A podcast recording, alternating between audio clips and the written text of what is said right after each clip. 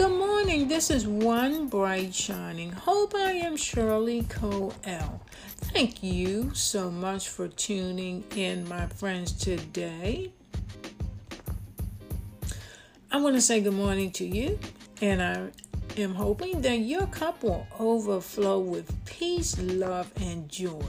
The episode today is to inspire you, my friend, to have a great and wonderful day today.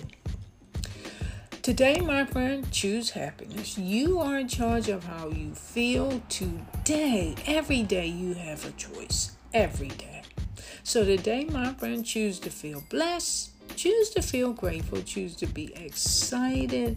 Choose to be thankful, my friends. If you see something beautiful in someone today, speak it, my friends. Remember how awesome you are, my friend. You are truly a beautiful person. Now you stay true to yourself and never let anyone dim your shine. Remember that you are a unique, wonderful child of God and you deserve the best. You deserve to be happy. So never give up, my friends.